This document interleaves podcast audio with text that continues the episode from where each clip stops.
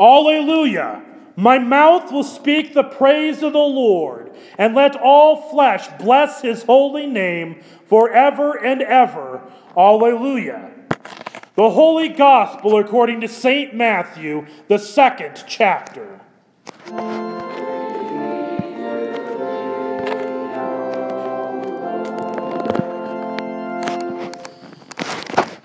When wise men had departed, behold, an angel of the Lord appeared to Joseph in a dream and said, Rise, take the child and his mother, and flee to Egypt and remain there until I tell you.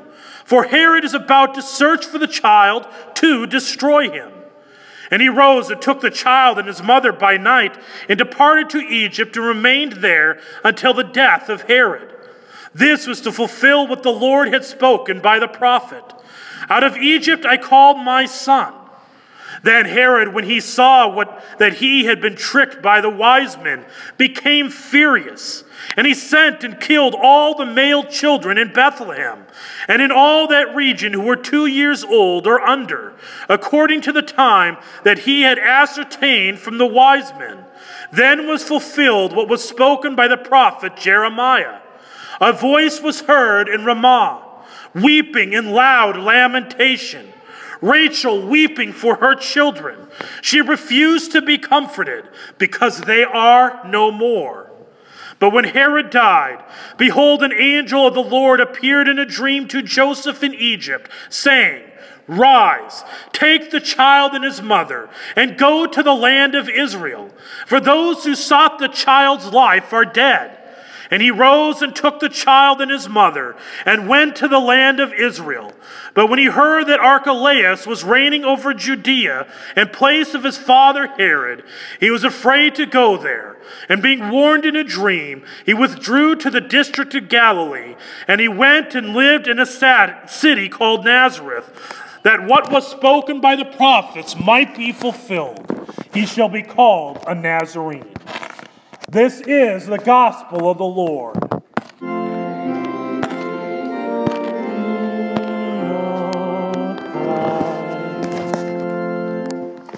The creed will be a part of the membership um, welcoming or accepting into membership right after the sermon, so you may be seated.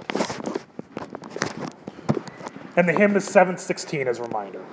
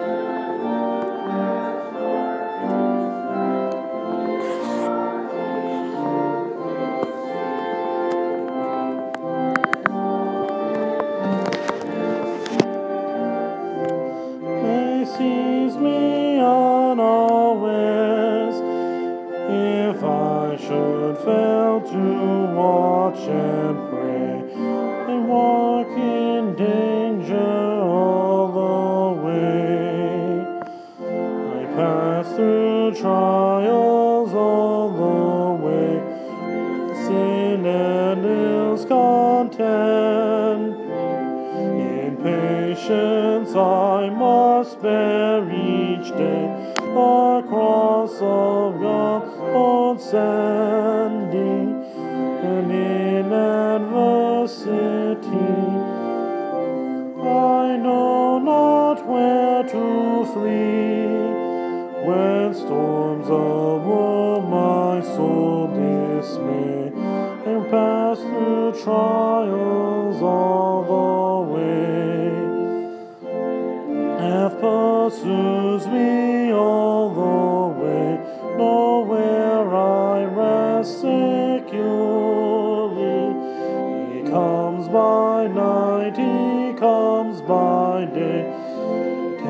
Prey most surely, failing breath and I, in death's strong grasp my life to face eternity today.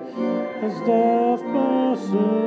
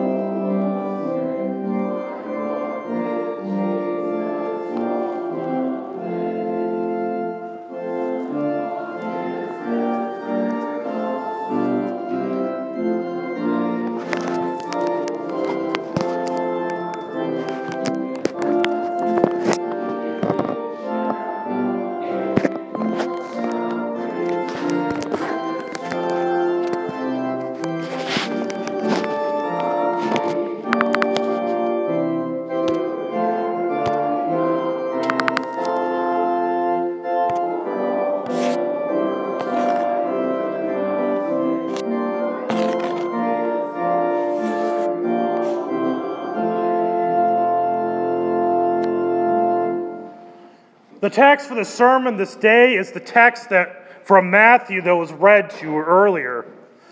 Grace, peace, and mercy to you from God our Father and our Lord and Savior Jesus Christ.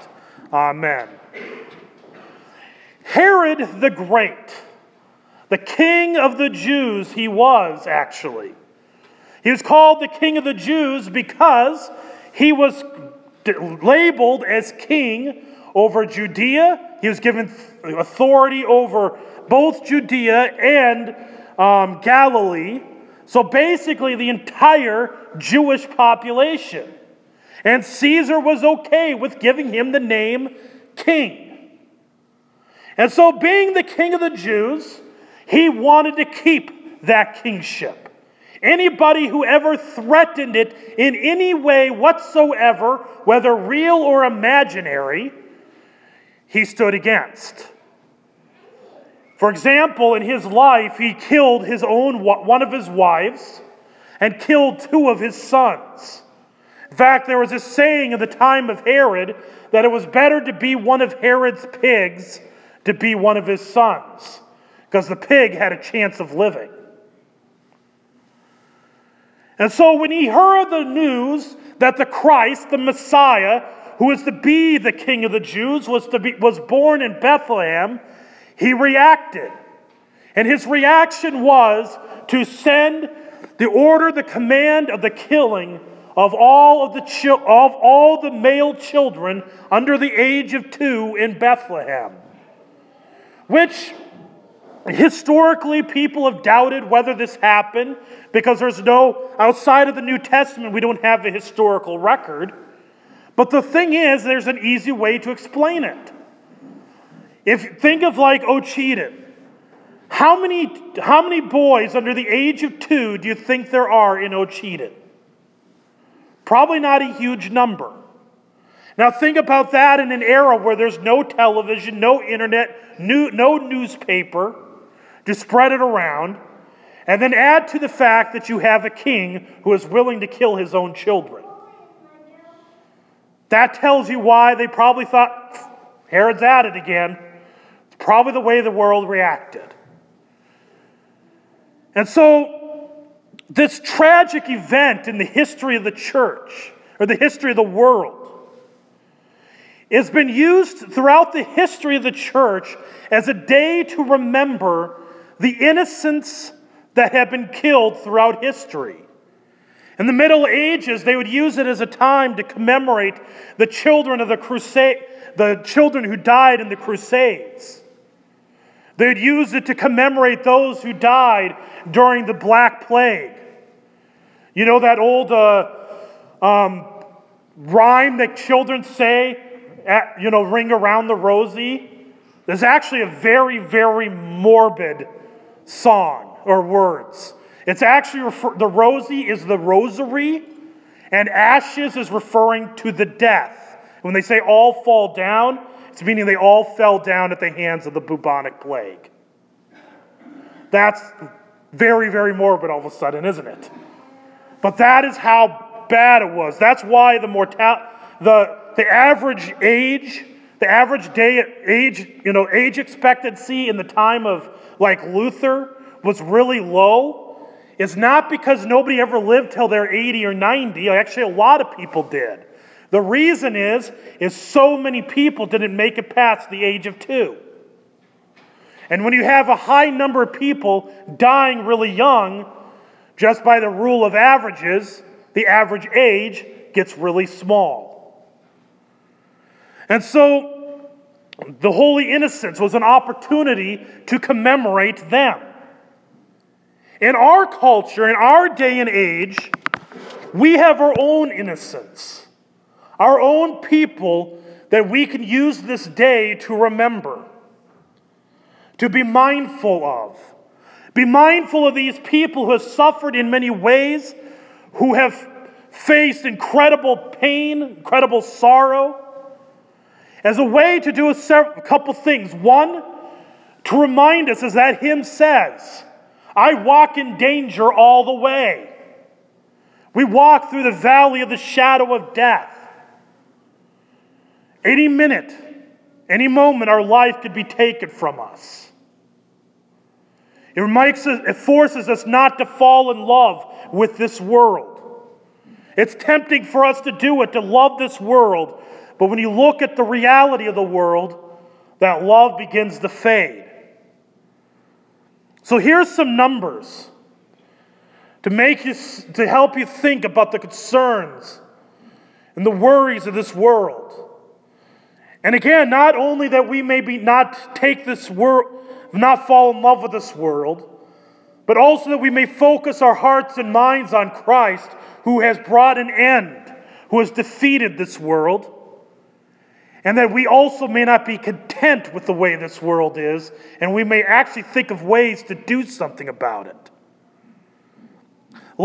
In the year 2014, the most recent year we have statistics for it, we 41,149 people committed suicide. That is the highest it had been in 25 years. And from what I understand, the year before was the highest it had been in 24 years. The numbers keep going up. Yet, according to statistics, every eh, 20 men or women, and very often we forget the men, according to studies, they're showing more and more that just as many men as women are suffering from domestic violence. Very often, and actually, and the, part of the reason that the statistics look higher for women is because men are afraid to report. There was a there's a video is on this. Any of you ever heard of the show What Would You Do? That on ABC. It, it was a spinoff of 2020. On the show, they did two little segments. They did it one segment where they showed where, um, you know, a guy and a gal were out in a park, and the guy was kind was not actually abusing her, but it was you know as an actor made the appearance that he was abusing her. And when he did, people were just like that. They were on him very quickly. Not many people let him get away with it for long. When it was reversed, when the woman was abusing the man, they during I think it was like an eight hour study, only four people stopped. In fact, at times people would cheer them on, cheer on the girl and say that the guy deserved it. Notice that abuse is going both ways. But, anyways, so this is what the statistic on it is. Every 20 men or women have been abused every minute in this country. So, within the time that I will have preached this sermon, if it's, I know I tend to be long, probably 400 people have suffered abuse at the hands of a significant other. That's probably what, that's just under the population of Ocheyedan. In that same time frame, 220 children will suffer abuse at the hands of their parents or someone else. What, what is that about? Melvin's population, maybe? Harris, maybe, somewhere in there? Significant number. That's 11 every minute. During the course of a year, there are the number of children that are abused during the course of a year is greater than the population of Minnesota. Six million. And note there is a difference between discipline and abuse. In this country, according to the FBI statistics, there are 300,000 child prostitutes in this country all averaging the age of 13.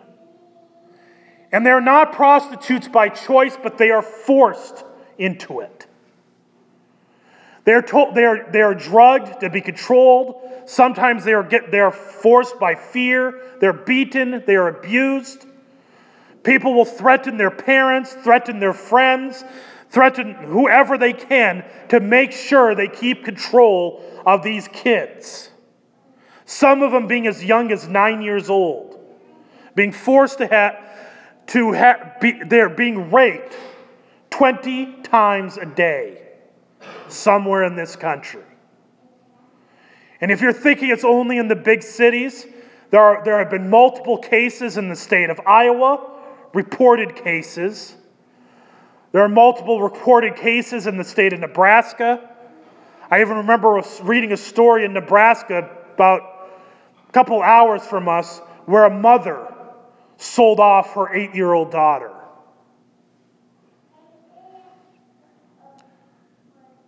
Around the world, there's persecution of Christians. We all know of what ISIS is doing, but how many of you know about North Korea? 15 years in a row, North Korea is the world champion in the killing of Christians. ISIS is number three. How many of you ever heard about, how many ever, have you ever hear on the news about North Korea's killing of Christians? The only reason I know is because I dug around in the internet to find it. The internet, the news won't talk about it, but it's reality. I've heard statistics going as high as 20 per hour somewhere in this world are put to death because they are a Christian. People are, believe that persecution is ended. The 20th century was the bloodiest century in the history of the world to be a Christian. The 21st century is well on its way to rank number two. More Christians died in the 20th century than the previous 19 centuries combined because they were a Christian. Now, you take all those statistics. Many of those statistics, people will agree, okay, that's a bad thing. Although people might debate on the Christian one, sadly. Actually, many, there are many people in this country that actually wish that would happen here. But most of these statistics, people are okay, are not okay with. They know these are evil things. But there's another statistic in our country that is perfectly legal. In fact, many of our politicians will platform and say, We are okay with it. We believe in a woman's right to choose what to do with her body. The, pretty close to the population of Sioux Falls. So take every person that lives in Sioux Falls is aborted, murdered in the womb every single day. On average, and I know you've been to Sheldon, you've been there a few times. You even play HMS, I know plays against them sometimes in sports. Imagine every single one of those, every single person in Sheldon being wiped out. That's how many are aborted every single hour. Think of the population of May City and double it. That's how many are aborted every minute. And the thing is, that's the one that people find acceptable. Even though many people in our society increasingly are saying, well, there's even more and more people that are starting to admit that the, ch- that the child in the womb is a child. This is why I actually think that when we have miscarriages, by the way, I'm really beginning to think we need to have funerals for miscarriages. Because that is a human being that died. It would be a great testimony on that. And it's also the re- but the thing is, and so but more and more of our con- more of our country, even the pro-choicers, are starting to admit that that is a human being. But their argument is becoming, well, that's just a you know that's a parasite. It invaded my body. I don't want it, and I have a right to get rid of it. They'll acknowledge it's a human now but they don't care. Their life isn't as important as their. The life of their child isn't as important as the life of the mother. That is the way it is treated. We have politicians who stand and defend it. And some people make the argument well, you got the right to choose life. We should get the right to choose not to have life. Which is absolutely. Do you ever hear that argument? You just go, really? You think any society is going to force abortion on every single human being? That's a good way to make this the species extinct. But anyway, so that's whenever anybody says that, just like that's just the worst argument ever. But the reality, this keeps happening. And by the way, when you when you know it gets to election time, the fact if somebody is pro-life, you don't have to vote for them just because they're pro-life. There are pro-life candidates; they're complete idiots and you don't want them to be president. But if they are pro choice, it is a good reason not to vote for them. A very good reason. Because, I mean, think about it. I mean, you, if that is, these are actual, they, not if, they are people in that womb. And if, you know, if what if somebody said, you know, I like Hitler. He did a lot of good things for the economy. Yeah, he killed 12 million people. What's, he was very support. He was big on that, but, but he, he, he restored the economy in Germany. He made Germany a military power it had never been in its history. And what's the big deal if he killed 12 million people? Wouldn't that have been absurd for anybody to say that? But that is what we're saying when we say pro choice is just one issue. No, you're saying, well, yeah, he's okay with killing 115,000 people every day, but he's got a lot of other good policies. That is, a, that is a way we reason in politics, and it's actually reprehensible. that we even think that way. These are the evils in our society.